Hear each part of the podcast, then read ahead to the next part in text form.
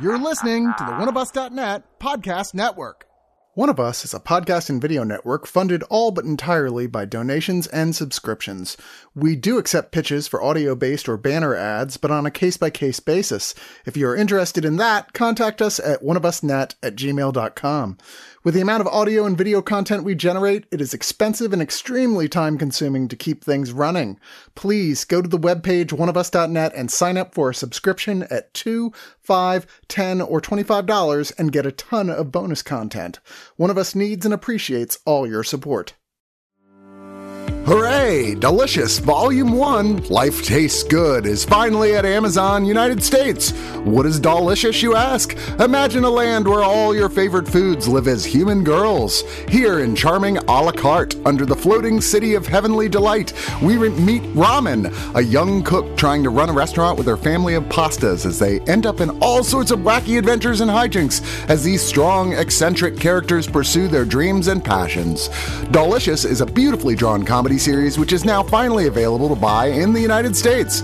Click on the banner on one of us, order today, and join in the fun now because Delicious Volume 2, Yum Yum Yum, is coming really soon. A perfect gift for your child or those of you who are forever young at heart. One of us strongly recommends this one.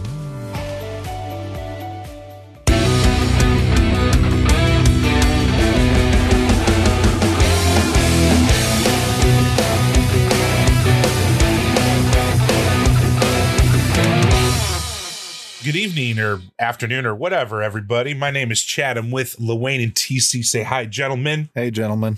I, I am saying hi. Luane, I, I keep forgetting I got to stop being so literal with you because every time we review together, I'll say hi something and you just repeat what I say because you're so funny. Yeah. You're so smart. See, it, it's only boring to the people who actually listen to all of these reviews. If you're a consistent listener of specific people in one of us, you'll start catching the reoccurring jokes and whatnot, the callbacks. yeah. Jokes is a very nice way of well, putting it. yeah. We got to keep it light when discussing such a horrid, dark, awful film. And I don't mean that in like, I'm not saying that in terms of like my review. I'm saying more in the content. Yeah. Is so is it Malum? Malum? It's probably Malum. Malum. I think that's what they call We're, it. It was the we're all Midwesterns here. It's Malum. Malum. Malum. Malum.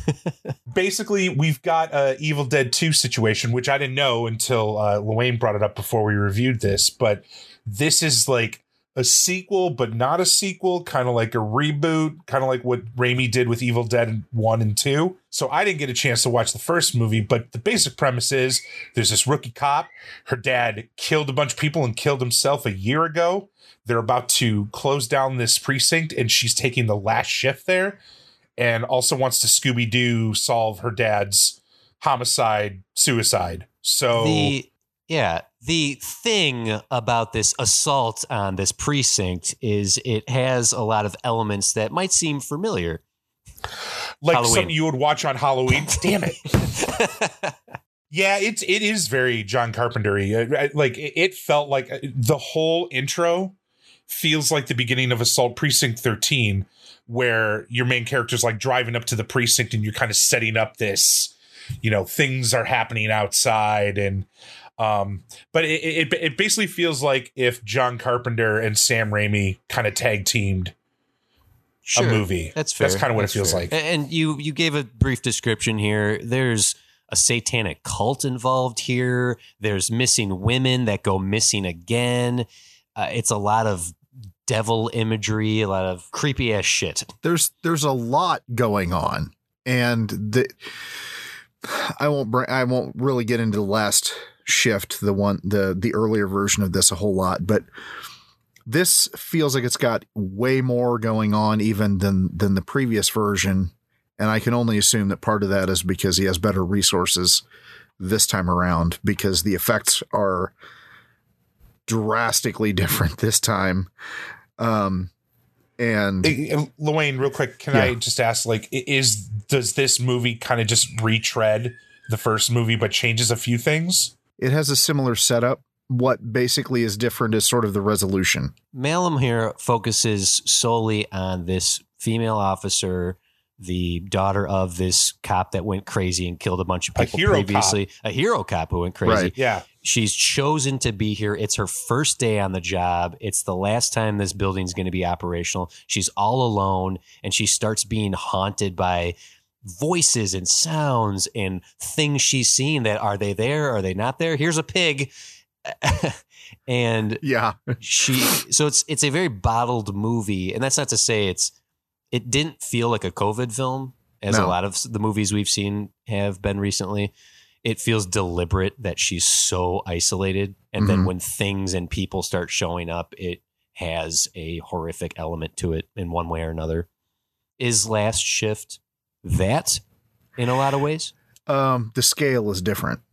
Hmm, and and probably the biggest difference that I can recall is literally the finale. Like the resolution to her story is is very different. Not better or worse, it's just a completely different sort of finish. Um th- the previous version like this one had a lot of well, I was going to say dream logic, but it's actually more like nightmare logic. Like you you can piece together how these elements come into it, but they never quite fit in a way that feels like you're watching something that's really quite happening. It it feels very um well, like I said, nightmare logic, right? Like why is this happening? Why is this thing here? Why is that person there? I mean, when it gets into some of the other things that she sees in the latter part, when we get more into the cult itself, but I don't think because Chad knows this the the crazier creature thing, right? Like, is is she just having hallucinations? Is this, you know, a whole lot of things going on? It, it'll be fairly clear, not real far into this, which way this is going to swing, and that's one of the bigger differences between this and the previous version, which is Last Shift. it kind of took a you know when when Luane was like, "Hey, this kind of has like an Evil Dead two aura around it, only because it's like a remake of something that's already been done by the same guy." I felt like it took a little bit to get into the real meat and potatoes of the story. I really wasn't that satisfied until maybe midway through the second act to the end of the second act, and not that it was not doing its job. I just I, I felt like it wasn't earning its scares enough in the Mhm. beginning. Um, but then there were points where I started like it, it earned a few good scares on me Yeah, that I truly appreciated. So that, that it was those moments I'm like, okay, you you've got my attention again. Let's keep going. I feel similarly about it. It's- Halfway through this movie, I was checking out. I wasn't investing in this. And it had a lot to do with how much story was being told, how they were choosing to tell it. It's not that the acting was bad or what they were trying to do was bad. It just never hooked me. The jump scares felt cheap and I just wasn't engaging with the film by the time it gets to past the halfway point, as it's moving towards the the latter half of the film, it starts picking up the steam. It starts jumping much more aggressively, uh, using that nightmare logic that Wayne has referenced. It, I don't know if it engaged me per se, but it held my attention, and then I was like, "What is going on, and why do I feel so uncomfortable about it?" the the thing that that because it like you it was probably about halfway through before i was like okay let's see what we got.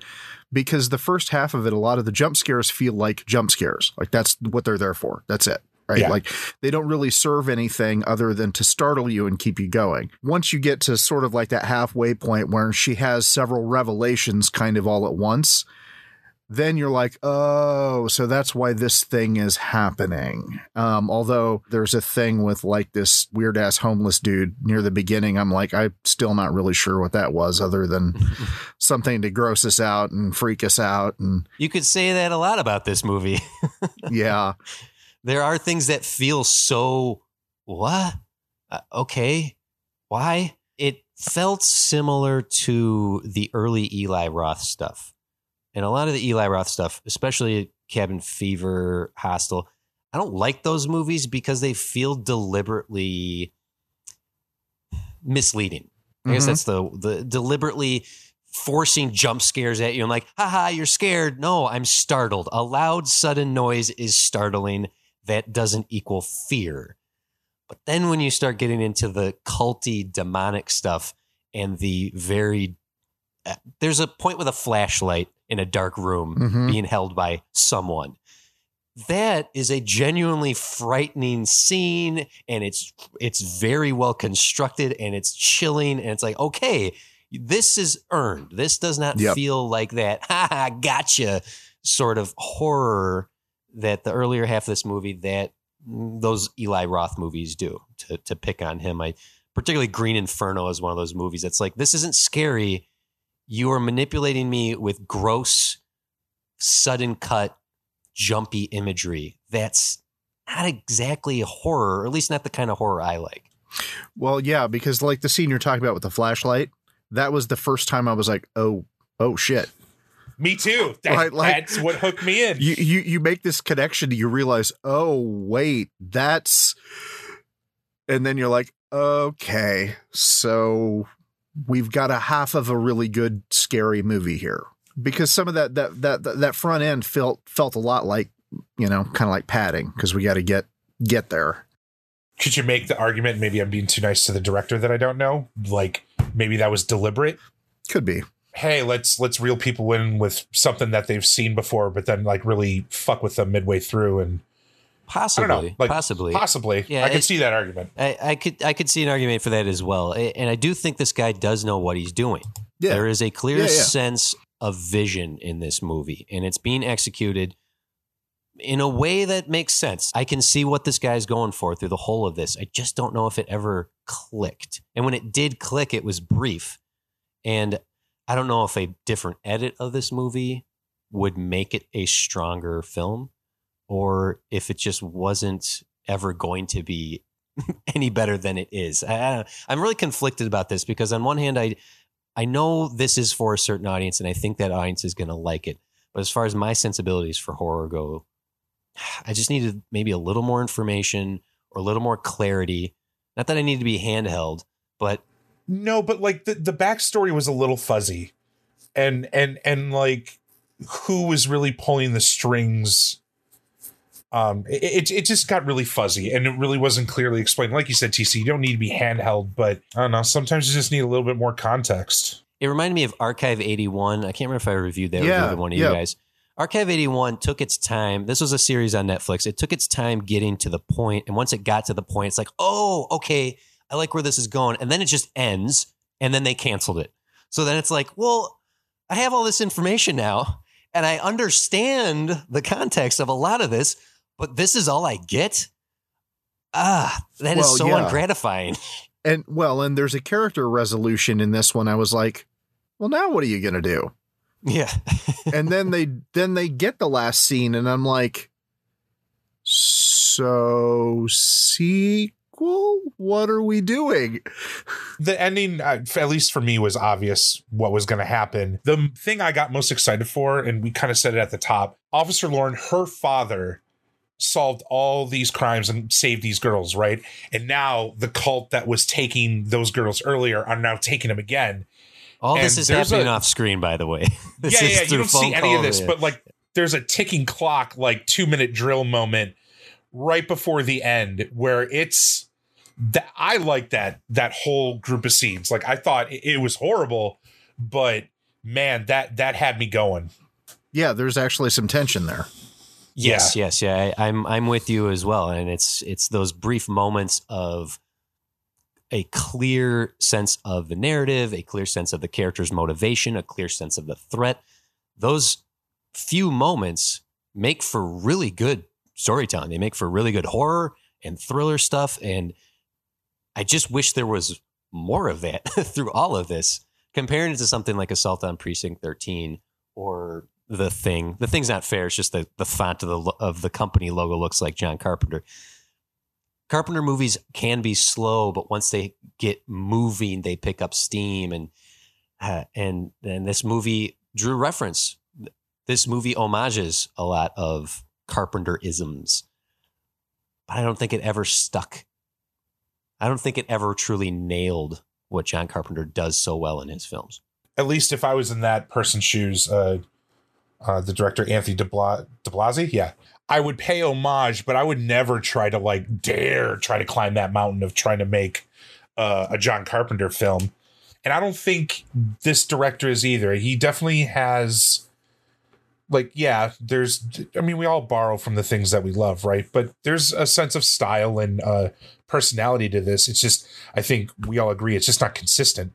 I spent a lot of time after I watched this trying to decide if I liked it or how I was going to rate it.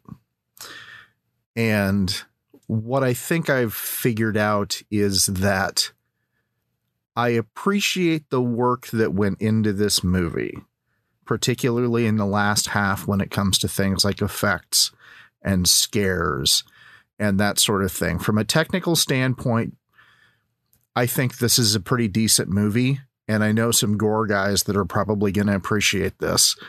Um, there's one effect with a face that I don't want to get into that was a little absurd, but I'll I'll let that go.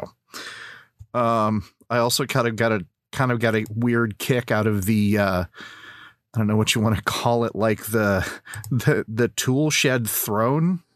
That was kind of interesting. I don't know. Yeah, that came out of nowhere. Yeah, I was like, well, all right. I guess there's that. Um, what I'd like to see is I would like to see this guy do somebody else's script and see when he just gets to do something that he isn't invested in as his own pure creation to see what happens. Because I think there's still, he knows the material better than we do. And I think he knows things that we still don't know. And that leaves us kind of wanting a little bit. Um, in the end, this is this is still not bad. It's it's worth checking out, especially if you liked the the earlier version, Last Shift. So I'm gonna give it 3.5 out of five dead hazmat guys, which will make more sense if you're familiar with the other movie. It is a bit hard for me to rate this. On one hand, it was upsetting and it left me feeling out of sorts for the day after. I think, like Luane, I couldn't decide how I felt about this. I just didn't like the experience of watching it or how the story resolved. But on the other hand, doesn't that mean it succeeded in exactly what it set out to do?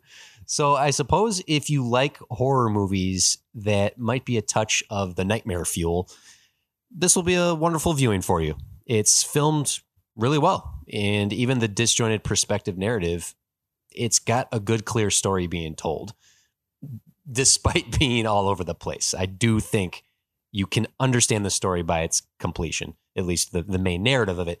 The acting from Jessica Sula is very good. She holds this whole movie on her own rather well. And the other characters who come in are are good as well. Uh, So there there is a good movie here. I just don't know if it's for me. So if you like scary, gross, horror, satanic cult films and it all sounds cool, then have at it. I, this is probably an 8 out of 10 bloody pentacles for you. For me, I I can't give it that high of a rating. Uh, for my personal taste, it's more like right down the middle, like a 5. But uh, yeah, there you go. you could just take the second half of this movie and show me that, but somehow give me like a, a five minute intro to explain what has happened up to this point. It, it'd be a pretty sweet movie. To its detriment, it's the first uh, and first half of the second act that just it, it just doesn't do much, and it, it their the scares are unearned. It feels like something I've been dragged through before until you get to a certain point. So I feel I owe it at least above a five, only because it, it did earn some good scares out of me later on. But it was, if you've seen enough horror movies, you could probably figure out what was going to happen. It's not a straight down the middle, like, eh, whatever. Like, it's good. Not like it's good. It's good. It's good. It's good. So I'll do six and a half out of ten uh, exterior shots that had a Goodwill store in them. There was at least nine of them. there was maybe like five sets of exterior shots done on drone and with a camera, and you could see the Goodwill sign. And not that like, and I don't think they like sponsored it or anything, but man, they were in it a lot. Just circumstantial that it was next door to the location. It's that neighborhood, Yep. man. I mean, Yep. Every time she picked up the phone, I just expected to hear, What's your favorite scary movie? yeah.